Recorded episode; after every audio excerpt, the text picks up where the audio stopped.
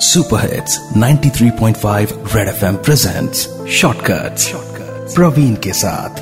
ये है बड़े वाले, छोटे किस्से। छोटे किस्से रोहित रोज की तरह अपनी ऑफ़िस के लिए रोड क्रॉस करने ही वाला था कि उसकी नज़र दूर खड़े एक आदमी पर गई, जो शायद देख नहीं सकते थे। और उम्र वही तकरीबन पैंसठ सत्तर की होगी। उस आदमी को रास्ता पार कराने के बाद रोहित को न जाने क्या सूझी उसने पूछ लिया कि मैं आपकी और कोई मदद कर सकता हूँ? उस आदमी ने कहा कि बस ये एक चिट्ठी है जो इस पते पर पहुंचानी थी। रोहित ने एड्रेस देख के कहा ये तो आ, मेरे रास्ते में ही कहीं पड़ेगा। आप तकल्लुफ ना करें मैं पहुँचा दूँगा। बहुत कम ही ऐसे लोग मिलते हैं जो दूसरों की इस हद तक जाकर मदद करते हैं। शाम को ऑफ़िस से निकलकर रोहित उस दिए हुए पते पर पहुँचा। बड़ा ही आलिशान सा घर था।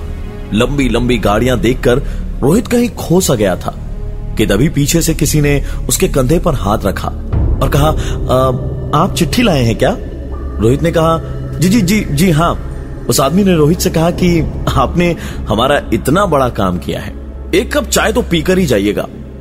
रोहित बेझिझक उनके साथ उनके पीछे चला गया और फिर दरवाजे के बंद होने की एक आवाज़ आई।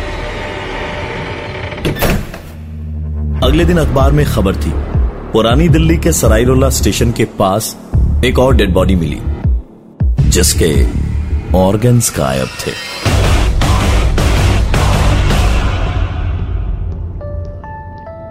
Super hits 93.5 red FM presents shortcuts Praveen के साथ, ये है बड़े वाले छोटे किस्से छोटे किस्से।